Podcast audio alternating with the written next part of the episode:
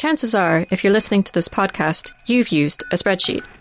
Microsoft Excel and its alternatives are now ubiquitous in all sorts of businesses.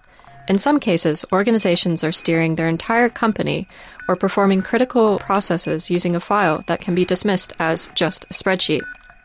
I'm Lisa Pollack, columnist and head of new projects for FT.com, and today it's all about spreadsheets.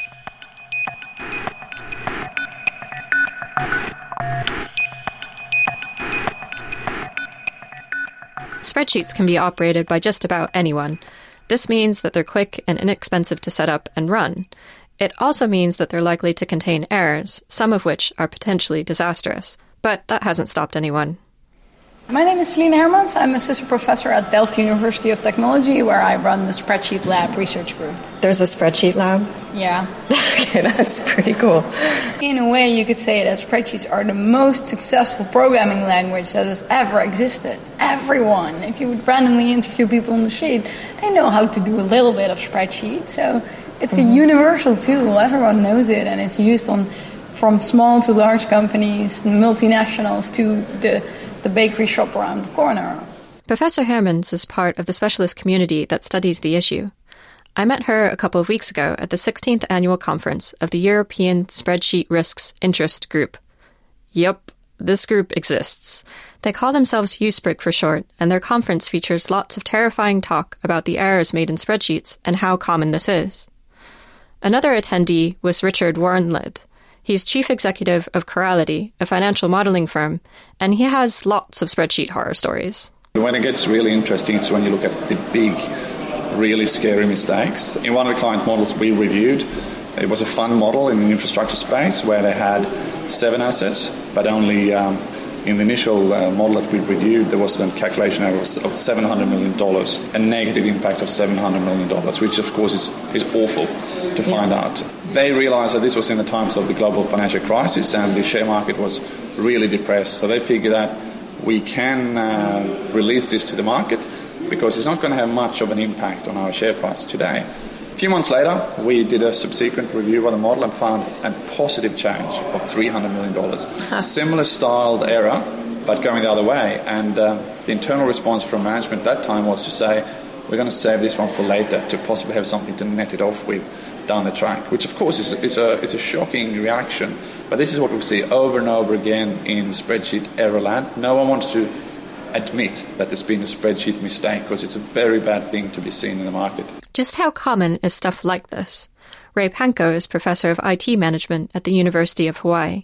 Some people refer to him as the father of the entire field of spreadsheet risk research. What we know is that when someone builds a spreadsheet, they'll make errors in about 1 to 5% of all cells. And experience doesn't really matter on it. You can have experienced people, inexperienced people. They'll make errors in that range. Now, that's pretty rare. Uh, it means that you're correct 95 to 99% of the time. Trouble is, spreadsheets are big. And so if you get a spreadsheet with 100 unique uh, formulas, you're almost certainly going to have a bottom line error, and the error is probably going to be fairly significant. And what do you mean by bottom line error? What, what, what should I picture when you're talking well, about bottom errors? line? You have you're doing calculations to get to some value. So in a business spreadsheet, a financial spreadsheet, the bottom line is going to be income after tax or something like that. So a bottom line error is just an error in a value that has had several cells going into it. Professor Hermans from the Spreadsheet Lab, who we heard from earlier, studied the contents of an email server released after the collapse of Enron in 2001. What we did is we crawled that email server and we looked at all the spreadsheets that were sent as attachments. Mm-hmm. And also we looked at how people emailed about spreadsheets. What do they talk about if they talk about spreadsheets? In total, there were about 50,000 spreadsheets and 16,000 unique ones. As far as we know, this is the biggest data set of spreadsheets that's available for researchers online. And what did you find that was particularly interesting in the spreadsheets and in the emails that were? What if I was really interesting in the emails is we looked at how people email about errors in spreadsheets, mm-hmm. is that this seemed to be a thing that happened every day. It was really like, hey, I looked at your spreadsheet and I found an error. Hey, I've done a review and, you know, maybe you should look at this. So It seemed to be very normal business to email spreadsheets around, to update versions via email and also to talk about errors. That was that was interesting. And of course, we knew this. We had mm-hmm. this feeling. We we know these anecdotes from people. Yeah, I know we have thousands of spreadsheets and we email all the time, but now we have proof. I call it a modern day Pompeii because Right. Some of the final emails on the server were emails about the fact that Enron was closing and all systems were shut down. So it was really frozen in time, and there was no, it wasn't possible for people to cover up their bad behavior, so we could really look into the company. So everyone uses spreadsheets, and almost everyone makes a few minor mistakes that can snowball catastrophically. So why don't companies treat them more like they do other custom software they use to run mission critical processes? Software written by corporate developer teams are subject to strict testing and governance procedures. Several people at the conference were of the opinion that more testing needs to happen. John Kidd is one of them. He's a consultant now, but he previously worked for companies including Capita, Barclays, Walt Disney, and more. My major background is about major program development, major software, where 40% of my time is spent doing testing we wouldn't be allowed to get away with it were we to not test or do 10%. It is the routine for software engineering. And the trouble is, spreadsheets fall into some no man's land where they, people don't regard it as software, where in reality it is. It's DIY software. So it should be subject to the same sort of rigours. Doesn't mean to say it should slow it down. And I, although I'm from an IT background, IT have got to, a lot to answer in this. I think they often fail the organisation with 80% of programs, you know, failing to deliver, you know, what they should do on time and quality and budget. So we hardly want us to stand up and say we're perfect. But I think there are simple things around testing and, and practices that could help, uh, you know, spreadsheets be seen in a much better light. But it's so much cheaper just to give it to the junior analyst who does the spreadsheet. Exactly right. It's so the apparent cost, you know, Excel appears to be free, the time of the junior clerk appears to be free.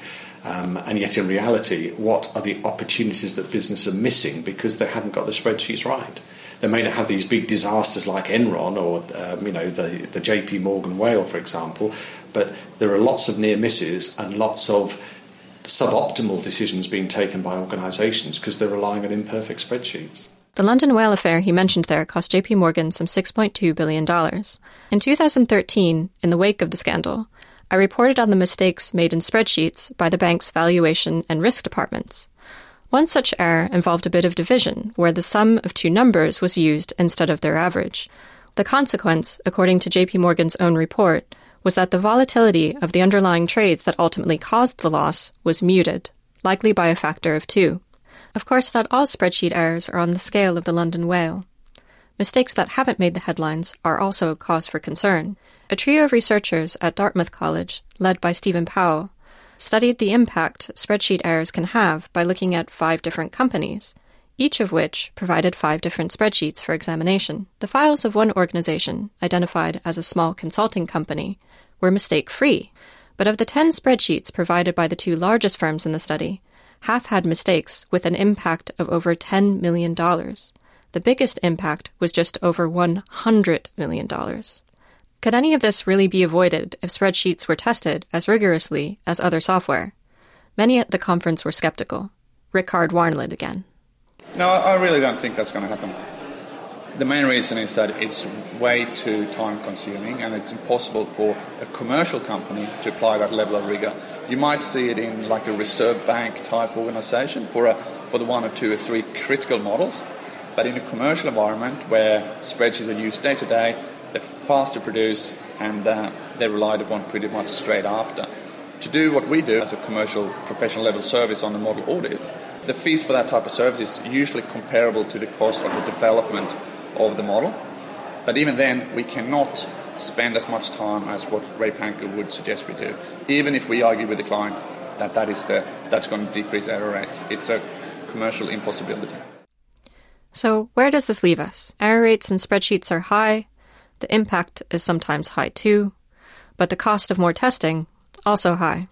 I asked Professor Panko what he thinks the future holds for companies using spreadsheets. I think what's going to happen is that we're going to start seeing cases in courts that get companies in a lot of trouble. And I know of a couple of cases where a company went into court and somebody found a few errors in their spreadsheets and they just got blown out of the water whether the errors were important or not. So I think what happened, I think the lawyers are going to get involved here. Lawyers and spreadsheets. Yes, lawyer. That's you know that's kind of like like you know like six guns and tequila. It's just not a good combination.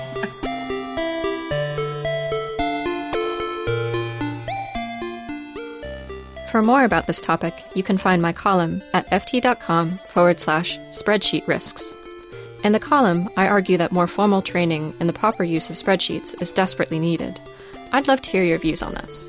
Leave a comment there, or send your spreadsheet horror stories to me privately at lisa.pollack, that's with an A, at ft.com. This podcast was produced by Martin Stabe. The music was by Languis and Eric Skiff. Thanks for listening.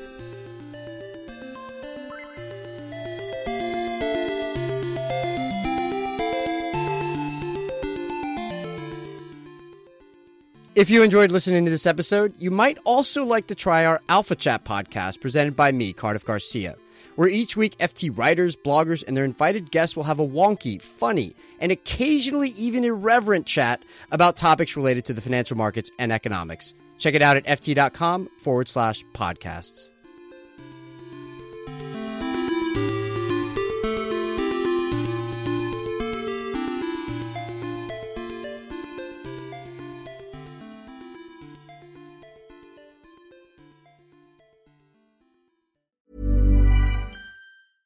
Support for this podcast and the following message come from Corient. Corient provides wealth management services centered around you. As one of the largest integrated fee only registered investment advisors in the U.S., Corient has experienced teams who can craft custom solutions designed to help you reach your financial goals, no matter how complex. Real wealth requires real solutions. Connect with a wealth advisor today at Corient.com. That's Corient.com. Small details are big surfaces. Tight corners are odd shapes. Flat, rounded, textured, or tall. Whatever your next project, there's a spray paint pattern that's just right. Because Rust new Custom Spray 5 in 1 gives you control with five different spray patterns. So you can tackle nooks, crannies, edges, and curves without worrying about drips, runs, uneven coverage, or anything else. Custom Spray 5 in 1. Only from Rust